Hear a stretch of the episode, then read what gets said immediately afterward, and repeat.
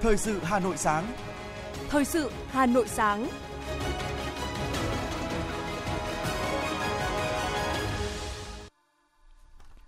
Kính chào quý vị và các bạn, bây giờ là chương trình thời sự của Đài Phát thanh và Truyền hình Hà Nội. Chương trình sáng nay, thứ tư ngày 26 tháng 10 có những nội dung chính sau đây.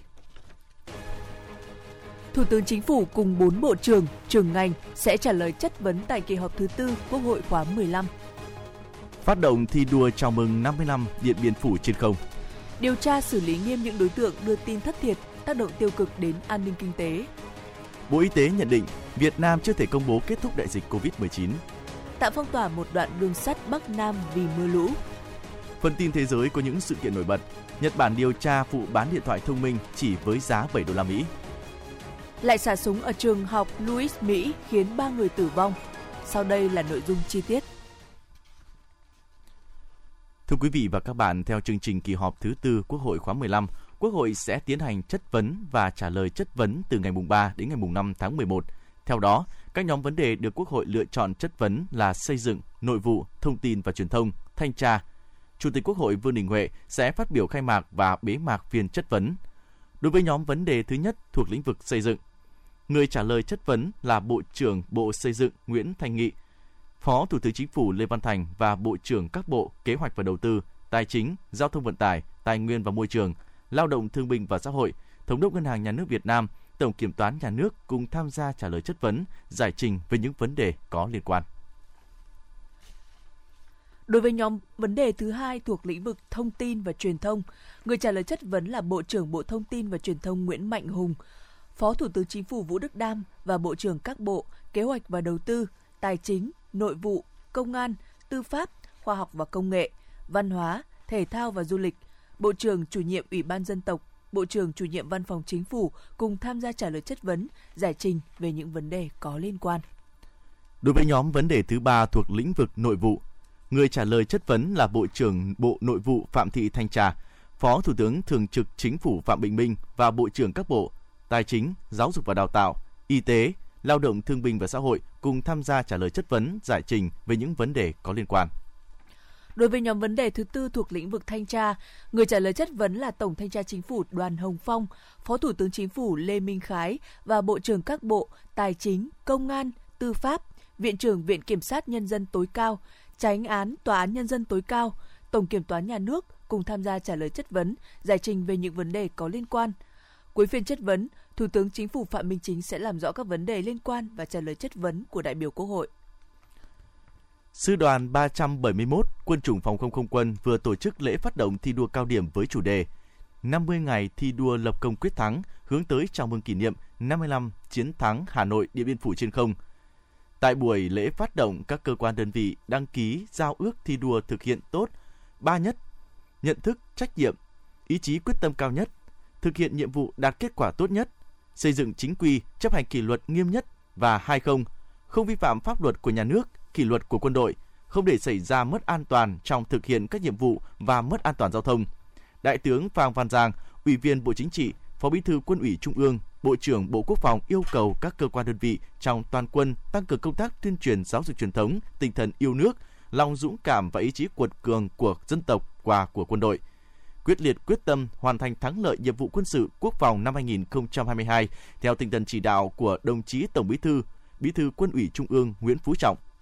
Đợt thi đua cao điểm là dịp để giáo dục truyền thống yêu nước, lòng tự hào dân tộc, qua đó xây dựng cho cán bộ chiến sĩ có nhận thức, động cơ, quyết tâm thi đua đúng đắn, tạo động lực mạnh mẽ, thúc đẩy các tập thể cá nhân phấn đấu hoàn thành xuất sắc mọi nhiệm vụ được giao, thiết thực hướng tới chào mừng kỷ niệm 50 năm ngày chiến thắng Hà Nội Điện Biên Phủ trên không. Liên đoàn Lao động thành phố Hà Nội vừa tổ chức hội nghị triển khai công tác tuyên truyền Đại hội Công đoàn các cấp tiến tới Đại hội Công đoàn thành phố Hà Nội lần thứ 17 và Đại hội 13 Công đoàn Việt Nam nhiệm kỳ 2023-2028. Theo đó, công tác tuyên truyền Đại hội Công đoàn các cấp được tổ chức thành 4 đợt. Đợt 1 từ quý 4 năm 2022 đến trước thời điểm diễn ra Đại hội Công đoàn thành phố Hà Nội. Đợt 2 trong thời gian diễn ra tại Đại hội Công đoàn thành phố Hà Nội đợt 3 sau Đại hội Công đoàn thành phố Hà Nội lần thứ 17 đến thời điểm diễn ra Đại hội 13 Công đoàn Việt Nam, đợt 4 sau khi bế mạc Đại hội 13 Công đoàn Việt Nam.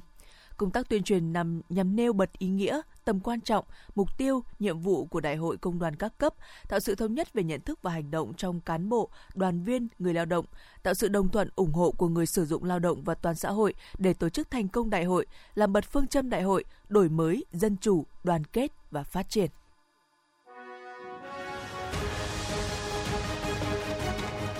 Thời sự Hà Nội, nhanh,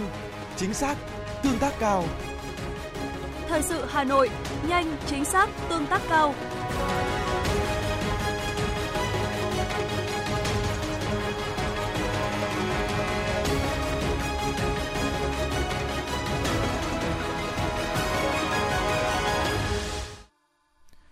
Xin chuyển sang những thông tin về kinh tế đáng chú ý. Thưa quý vị và các bạn, chiều qua, Bộ Công an thông tin những ngày gần đây xuất hiện một số thông tin cho rằng sau vụ việc xảy ra tại công ty cổ phần tập đoàn đầu tư An Đông, Bộ Công an sẽ tiến hành xử lý tiếp một số tập đoàn doanh nghiệp kinh tế lớn. Liên quan đến vấn đề này, Trung tướng Tô Ân Sô, tránh văn phòng, người phát ngôn Bộ Công an cho biết, thời gian qua dưới sự chỉ đạo thường xuyên sát sao của Ban chỉ đạo Trung ương về phòng chống tham nhũng tiêu cực, các cơ quan bảo vệ pháp luật đã xử lý một số án, vụ án, sai phạm, vi phạm pháp luật trên lĩnh vực kinh tế như vụ việc xảy ra tại công ty Việt Á, công ty cổ phần tập đoàn FLC, công ty cổ phần tập đoàn Tân Hoàng Minh, công ty cổ phần tập đoàn An Đông. Quyết định khởi tố các vụ án này do các hành vi vi phạm pháp luật của các bị can hoàn toàn không có việc hình sự hóa quan hệ kinh tế dân sự. Việc xử lý nhằm góp phần đảm bảo thị trường chứng khoán, thị trường trái phiếu doanh nghiệp, thị trường tài chính ngân hàng hoạt động ổn định, lành mạnh, minh bạch, an toàn và phát triển bền vững, bảo vệ lợi ích hợp pháp của người dân, nhà đầu tư và doanh nghiệp. Tuy nhiên, lợi dụng việc Bộ Công an xử lý một số vụ án như kể trên, các thế lực thù địch, phần tử xấu đã đăng tải, phát tán nhiều tin giả, tin sai sự thật liên quan đến kinh tế, tài chính, tiền tệ, mục đích nhằm dây, gây hoang mang dư luận, gây rối loạn, mất an ninh, an toàn thị trường, ảnh hưởng tiêu cực đến lợi ích, hoạt động bình thường của người dân, nhà đầu tư, doanh nghiệp, nhất là thông tin cho rằng Bộ Công an sẽ tiến hành xử lý tiếp một số các tập đoàn, doanh nghiệp kinh tế lớn. Bộ Công an khẳng định đây là thông tin giả, thông tin thất thiệt, sai sự thật, Bộ Công an sẽ tiếp tục xác minh, điều tra và xử lý nghiêm những đối tượng có hành vi đưa tin thất thiệt, không chính xác, gây hoang mang dư luận, tác động tiêu cực đến an ninh, kinh tế, tài chính, tiền tệ, an ninh đầu tư. Bộ Công an đề nghị người dân không tin, không nghe, không lan truyền các thông tin thất thiệt, tiếp nhận các thông tin chính thống từ cơ quan chức năng có thẩm quyền. Chiều qua, công ty trách nhiệm hữu hạn CPV Foods Bình Phước trực thuộc công ty cổ phần chăn nuôi CP Việt Nam đã tổ chức lễ công bố xuất khẩu lô thịt gà chế biến đầu tiên sang Nhật Bản.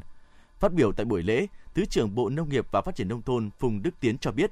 đến năm 2022, tổng đàn gia cầm của Việt Nam đã đạt hơn 520 triệu con, đàn heo đạt hơn 28 triệu con, đàn gia súc ăn cỏ hơn 12 triệu con, sản lượng trứng hơn 17 tỷ quả.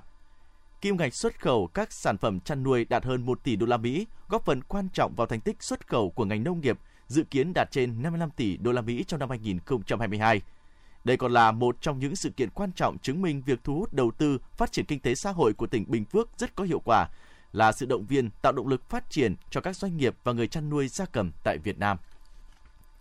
Hà Nội sẽ phát triển nông nghiệp, nông thôn theo hướng cơ cấu lại ngành phù hợp với chiến lược phát triển kinh tế xã hội thủ đô, đẩy mạnh phát triển nền nông nghiệp hiện đại, nông nghiệp sạch, nông nghiệp hữu cơ, kinh tế tuần hoàn gắn với phát triển công nghiệp chế biến nông sản, thích ứng với biến đổi khí hậu và kết nối bền vững với chuỗi giá trị nông sản toàn cầu. Đây là tinh thần nêu trong kế hoạch hành động số 272 của Ủy ban nhân dân thành phố Hà Nội về thực hiện chiến lược phát triển nông nghiệp và nông thôn bền vững giai đoạn 2022-2030, tầm nhìn đến năm 2050 trên địa bàn thành phố Hà Nội. Theo đó, kế hoạch xác định rõ mục đích, quan điểm, mục tiêu của thành phố, chiến lược phát triển nông nghiệp và nông thôn bền vững trong thời gian tới.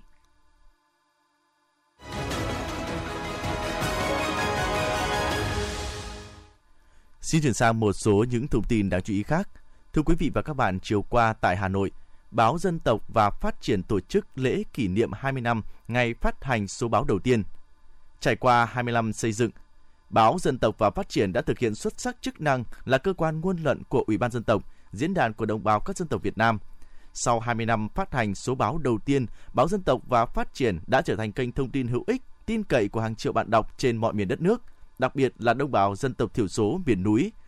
Bằng khen của Thủ tướng Chính phủ, Bộ trưởng, chủ nhiệm Ủy ban dân tộc và Chủ tịch Ủy ban dân thành phố Hà Nội trao tặng tập thể và các cá nhân thuộc báo Dân tộc và Phát triển nhân dịp kỷ niệm 20 năm phát hành số báo đầu tiên là động lực để giai đoạn tiếp theo, báo dân tộc và phát triển tiến hành chuyển đổi số mạnh mẽ, trở thành cơ quan truyền thông đủ năng lực đáp ứng yêu cầu về công tác dân tộc và thông tin tuyên truyền, hội đủ các giá trị cốt lõi, dấn thân, hiệu quả, tin cậy, bản sắc, hiện đại và hội nhập. Tổ chức quốc tế về bảo tồn thiên nhiên tại Việt Nam, chương trình phát triển Liên Hợp Quốc tại Việt Nam cũng vừa phối hợp báo điện tử VTC News với tổ chức giải báo chí giảm ô nhiễm nhựa đại dương với chủ đề mang tên Hành động vì đại dương không rác thải nhựa. Sau 3 tháng phát động, ban tổ chức đã nhận được hơn 300 tác phẩm báo chí từ 19 tỉnh thành, 70 cơ quan báo và tạp chí, 145 tác giả, nhóm tác giả. Ngoài ra, ban tổ chức cuộc thi ảnh ô nhiễm trắng và những tác động đến hệ sinh thái biển cũng nhận được hơn 7.500 tác phẩm ảnh với hơn 2.700 tác giả từ 4 nước ASEAN. Qua hai vòng chấm thi sơ khảo và trung khảo giải báo chí giảm thiểu rác thải nhựa đại dương 2022, ban giám khảo đã chọn ra 13 tác phẩm, loạt bài đạt xứng đáng giải nhất theo các tiêu chí về nội dung, chủ đề và hình thức để vinh danh. Tại cuộc họp về chủ trương ứng dụng thẻ căn cước công dân gắn chip điện tử trong việc làm thủ tục đối với hành khách đi tàu bay tại các chuyến bay nội địa tại Cục Hàng không Việt Nam mới đây, Trung tâm Dữ liệu Quốc gia về dân cư Cục C06 Bộ Công an đã giới thiệu công nghệ ứng dụng thẻ căn cước công dân gắn chip điện tử dưới dạng vân tay và nhận diện khuôn mặt. Theo đó, các thông tin, dữ liệu được tích hợp trong thẻ căn cước công dân sẽ cắt giảm các thủ tục hành chính, trước mắt là các giấy tờ công dân. Qua đó, hướng tới mục tiêu xây dựng chính phủ điện tử. Tất cả các thông tin được lưu trữ đều được bảo mật, đảm bảo an ninh, an toàn thông tin bởi Ban cơ yếu chính phủ, Cục Hàng không Việt Nam đã thống nhất chủ trương đưa vào thử nghiệm ứng dụng thẻ căn cước công dân gắn chip điện tử bằng phương pháp nhận dạng khuôn mặt hành khách tại một số chuyến bay nội địa trong vòng 6 tháng trước khi đưa ra quyết định ứng dụng chính thức. Quỹ đổi mới sáng tạo Vingroup công bố tài trợ gần 90 tỷ đồng cho 19 dự án khoa học công nghệ và 5 dự án văn hóa lịch sử có giá trị thực tiễn, có tiềm năng đóng góp cho sự phát triển bền vững của đất nước. Chương trình được tập đoàn Vingroup triển khai phi lợi nhuận nhằm tạo đà cho những thay đổi tích cực và toàn diện trong văn hóa nghiên cứu, môi trường khoa học và đời sống cộng đồng.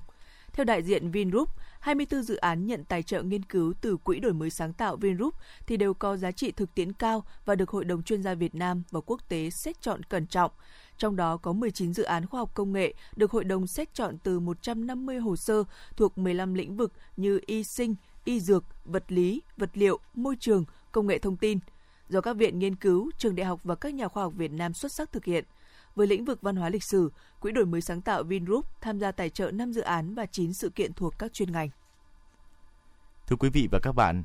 chiều ngày 25 tháng 10 tại Hà Nội, Quỹ hỗ trợ sáng tạo kỹ thuật Việt Nam thuộc Liên hiệp các hội khoa học và kỹ thuật Việt Nam đã tổ chức họp báo công bố giải thưởng sáng tạo khoa học công nghệ Việt Nam năm 2021. Giải thưởng sáng tạo khoa học công nghệ Việt Nam được tổ chức hàng năm nhằm tôn vinh các nhà khoa học đã có những công trình nghiên cứu có giá trị lớn, đã và đang được áp dụng hiệu quả tại Việt Nam – là những công trình góp phần thúc đẩy sản xuất của các doanh nghiệp, nâng cao năng suất, chất lượng, hạ giá thành sản phẩm, thay thế nhập khẩu, tiết kiệm ngoại tệ cho đất nước. Phản ánh của phóng viên Như Hoa. Trong 27 năm qua, Giải thưởng Sáng tạo khoa học công nghệ Việt Nam đã được tổ chức thành công, thu hút sự tham gia tích cực của đông đảo các nhà khoa học, các nhà sáng tạo trong cả nước. Nhiều công trình đoạt giải đã và đang áp dụng trong sản xuất, mang lại hiệu quả kinh tế xã hội cao. Đến nay, đã có khoảng 3.000 công trình tham gia dự thi và gần 1.000 công trình đoạt giải. Theo ban tổ chức, Giải thưởng sáng tạo khoa học công nghệ Việt Nam năm nay thu hút sự tham gia của 110 công trình với 6 lĩnh vực gồm cơ khí tự động hóa, công nghệ vật liệu, công nghệ thông tin, điện tử viễn thông, sinh học, phục vụ sản xuất và đời sống, công nghệ nhằm ứng phó với biến đổi khí hậu, bảo vệ môi trường và sử dụng hợp lý tài nguyên. Ông Lê Xuân Thảo, Phó Chủ tịch Thường trực Quỹ Vifotech cho biết.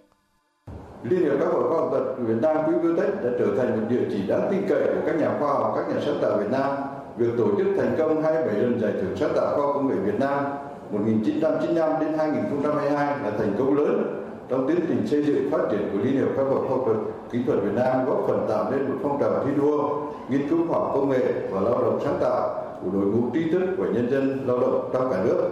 góp phần tích cực vào công cuộc đổi mới hiện công nghiệp hóa hiện đại hóa đất nước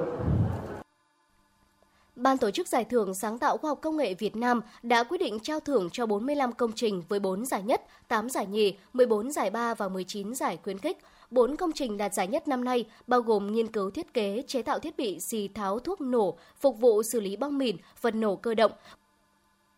của Trung tá Tiến sĩ Tô Đức Thọ, Cục Khoa học Quân sự Bộ Quốc phòng và các cộng sự, công nghệ sản phẩm giải pháp kỹ thuật, biện pháp thi công kè bảo vệ bờ hồ Hoàn Kiếm của tác giả tiến sĩ Hoàng Đức Thảo, Công ty Cổ phần Khoa học Công nghệ Việt Nam, tỉnh Bà Rịa Vũng Tàu, nghiên cứu chọn tạo và phát triển giống chè pH8 cho năng suất cao, chất lượng tốt, góp phần nâng cao hiệu quả sản xuất chè cho các địa phương trong cả nước của tác giả tiến sĩ Nguyễn Thị Minh Phương, Viện Khoa học Kỹ thuật Nông lâm miền núi phía Bắc, tỉnh Phú Thọ, ứng dụng công nghệ phễu bê tông trong việc gia cố nền đất yếu tại Việt Nam của tác giả kỹ sư Phạm Thành Công và các cộng sự tập đoàn GFS. Đáng chú ý là khi hai công trình công nghệ sản phẩm, giải pháp kỹ thuật, biện pháp thi công kè bảo vệ bờ hồ Hoàn Kiếm và ứng dụng công nghệ phễu bê tông trong việc gia cố nền đất yếu tại Việt Nam đã được Tổ chức Sở hữu trí tuệ thế giới trao bằng chứng nhận và huy chương vàng. Bà Phạm Lan Hoa, thành viên hội đồng giám khảo cho biết.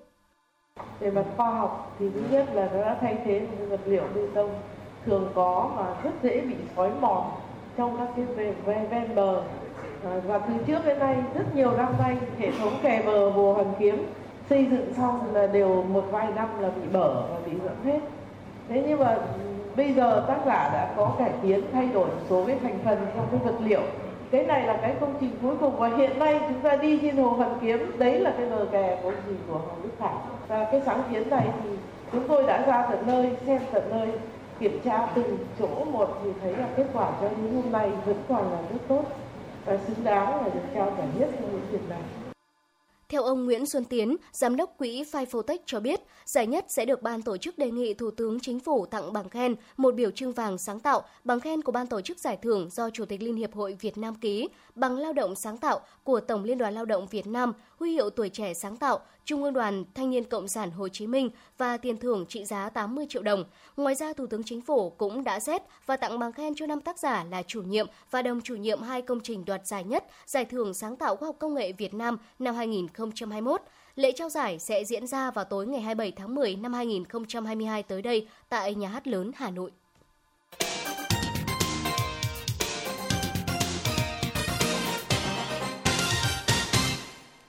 Mời quý vị và các bạn nghe tiếp phần tin.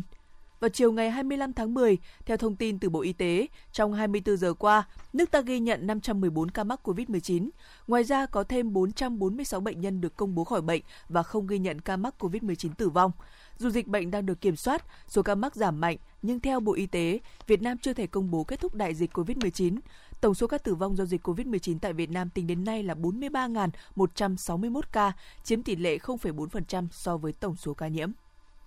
Từ 8 giờ sáng qua, ngành đường sắt tổ chức mở bán vé rộng rãi cho tất cả hành khách có nhu cầu mua vé tàu Tết tại các ga đường sắt. Để đảm bảo cho người dân mua vé dễ dàng, năm nay, ngành đường sắt đã triển khai truyền thông kế hoạch bán vé từ sớm, tuyên truyền rộng rãi để người dân nắm được thông tin. Tại nhà ga, bố trí nhân viên túc trực hướng dẫn hành khách nhắn tin đặt số thứ tự mua vé tại sảnh. Nhờ những đối tượng mới Thưa quý vị, nhờ những đổi mới trong phương thức đặt chỗ và thanh toán của ngành đường sắt, việc mua vé tàu của người dân trong buổi sáng qua diễn ra tương đối thuận lợi. Tính đến 10 giờ cùng ngày, tổng số vé đặt thành công là 31.573 vé.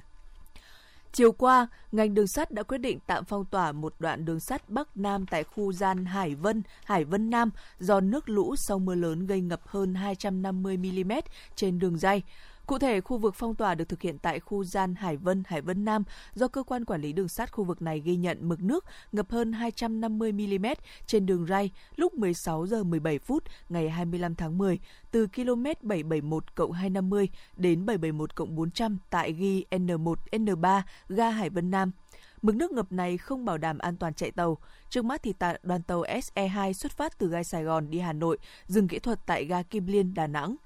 Khu gian Hải Vân Hải Vân Nam là đoạn đường sắt Bắc Nam từ tỉnh Thừa Thiên Huế, đèo Hải Vân sang thành phố Đà Nẵng. Khu vực đường núi này dễ xảy ra sạt lở, ngập nước do mưa lớn.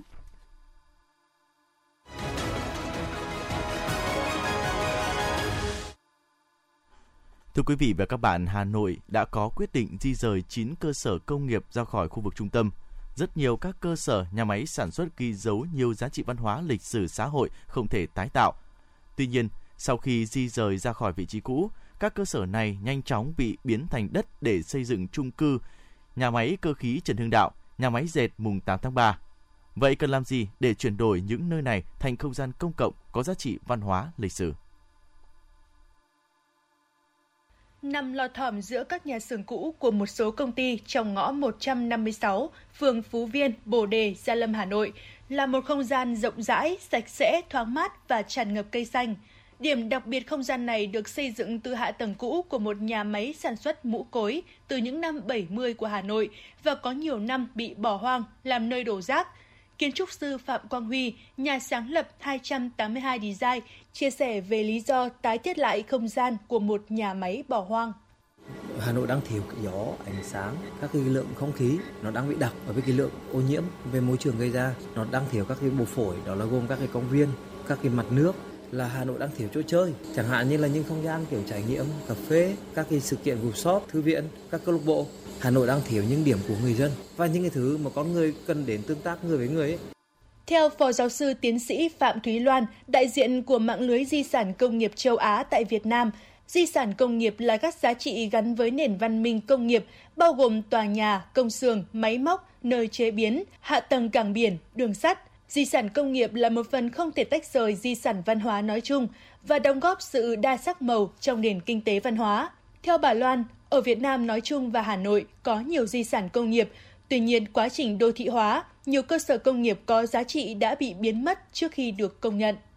Đại đa số các nhà máy mà đã chuyển đổi khỏi Hà Nội thì đều bị xóa trắng để xây cái mô hình gọi là chung cư cao tầng thương mại dịch vụ. Hà Nội đã chuyển đổi đến hàng chục các cái nhà máy thành các cái chung cư thương mại. Giờ đây đang trong cái thời điểm thời sự này thì nhà máy thuốc lá Thăng Long đã có cái kế hoạch chuyển đổi cái quần thể chung cư thì tôi cho rằng là chắn là đây sẽ là một thảm họa tiếp cho cái gọi là sự mất mát các di sản cũng như là các cái yếu tố văn hóa của Hà Nội.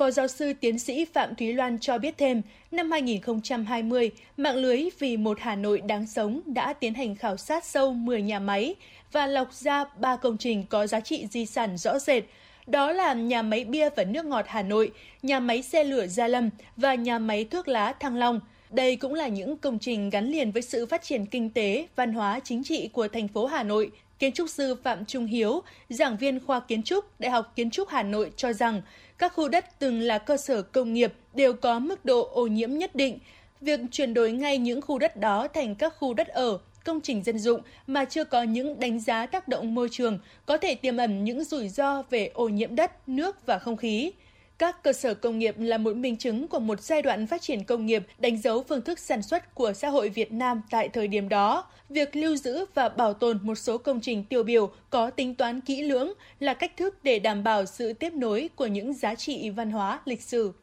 cấu trúc của cái công trình công nghiệp đó đóng vai trò trong quá khứ. Nếu mà chúng ta gạt bỏ nó một cách nhẹ nhàng thì chúng ta sẽ đánh mất đi một cái chuỗi liên tục của một cái hình ảnh của một đô thị. Chúng ta không phải là chúng ta bảo tồn toàn bộ giữ lại toàn bộ tất cả những cái cấu trúc đó. Nhưng chúng ta cần phải xác định rõ ràng đâu là những cấu trúc để nối được những cái ký ức của cái đô thị Hà Nội thì chúng ta nên giữ có một cái tỷ lệ nào đó của những cái phần giữ bảo tồn cải tạo thích ứng hoặc là xây mới hoàn toàn đối với những cái cơ sở này chúng ta cần phải có một cái à, nghiên cứu nó cụ thể hơn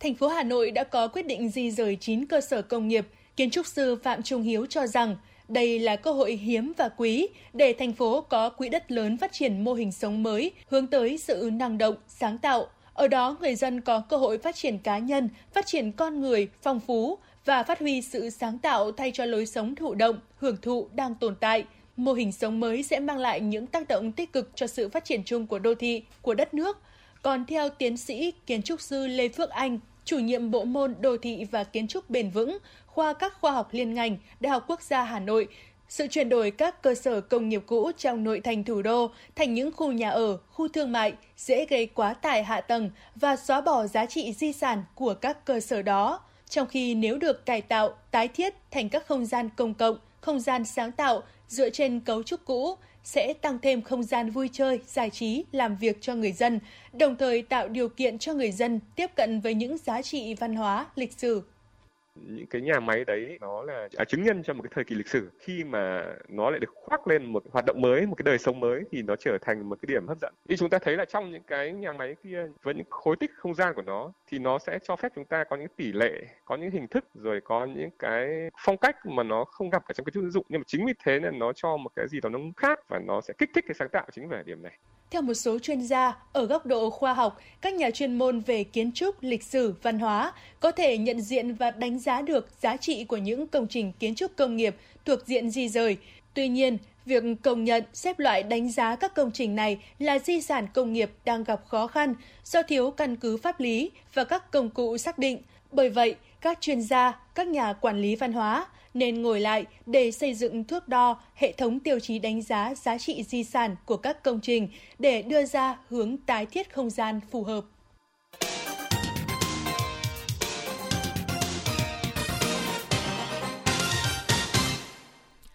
Quý vị và các bạn đang nghe chương trình thời sự của Đài Phát thanh và Truyền hình Hà Nội. Phần tin thế giới sẽ tiếp nối chương trình. Ngày 25 tháng 10, ông Rishi Sunak đã chính thức trở thành Thủ tướng Anh sau khi được vua, Charles, vua Charles II xin lỗi quý vị là vua Charles III bổ nhiệm trong buổi lễ tại Điện Biên, Điện Buckingham. Tại buổi lễ, vua Charles III đã yêu cầu ông Sunak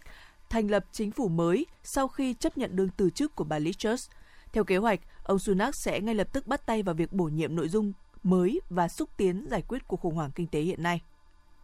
Ủy ban Thương mại Công bằng của Nhật Bản đã bắt đầu điều tra về việc các nhà phân phối điện thoại di động bán điện thoại thông minh với giá rất thấp, chưa tới 1.000 yên, tức là 7 đô la Mỹ. Ủy ban Thương mại Công bằng của Nhật Bản tiến hành cuộc điều tra này nhằm làm rõ bằng cách nào việc bán với mức giá như vậy có thể được thực hiện, cũng như để xác định đây là bán phá giá hay các nhà mạng di động lợi dụng vị thế của mình để lấn át các nhà phân phối điện thoại nhằm đạt được mục tiêu của mình.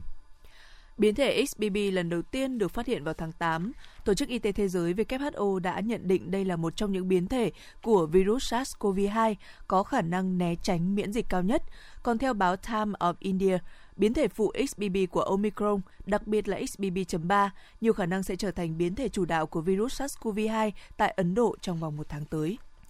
Một tay súng đã đột nhập vào một trường trung học ở thành phố Louis, bang Missouri, Mỹ, bắn chết một phụ nữ và một học sinh nữ. Đồng thời đối tượng bắn bị thương 6 người khác trước khi cảnh sát bắn hạ anh ta trong cuộc đấu súng.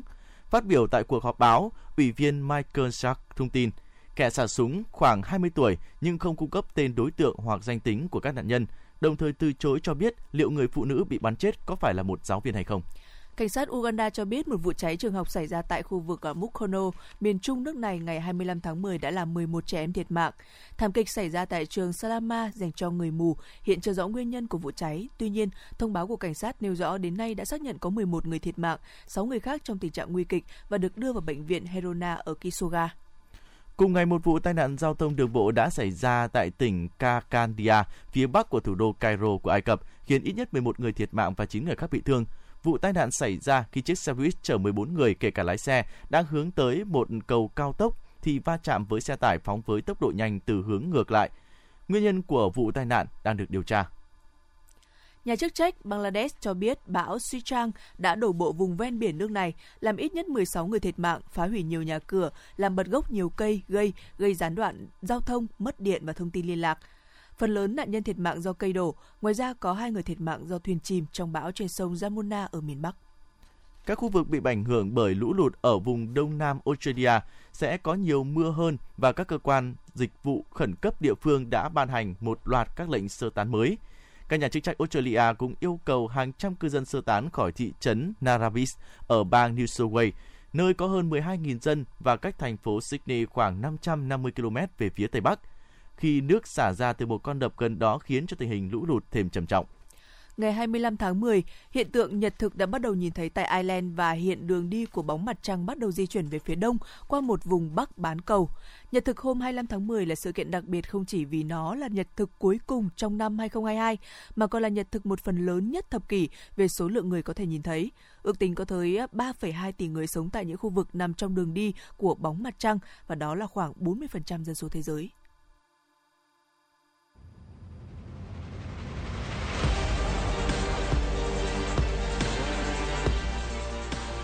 Bản tin thể thao. Bản tin thể thao.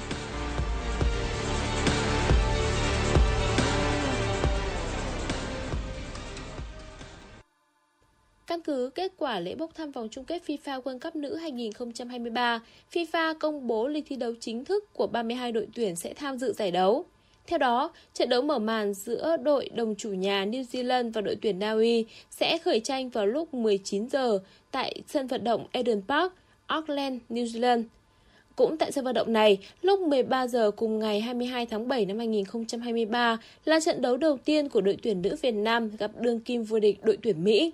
Trận đấu tiếp theo của đội tuyển nữ Việt Nam sẽ diễn ra vào khung giờ 19 giờ 30 phút ngày 27 tháng 7 năm 2023 trên sân vận động Waikato, Hamilton.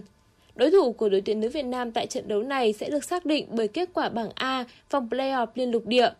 Trong khi đó, trận đấu thứ ba của thầy trò huấn luyện viên Mai Đức Trung sẽ gặp đội tuyển Hà Lan diễn ra vào lúc 19 giờ 30 phút ngày 1 tháng 8 năm 2023 tại sân vận động thành phố Dunedin. Trung tâm Dự báo Khí tượng Thủy văn Quốc gia dự báo hôm nay, phía Tây Bắc Bộ có mưa vài nơi, sáng sớm có nơi có sương mù, trưa chiều giảm mây trời nắng, đêm và sáng sớm trời lạnh, có nơi trời rét, nhiệt độ thấp nhất từ 20 đến 23 độ C, riêng khu vực Tây Bắc từ 18 đến 21 độ C.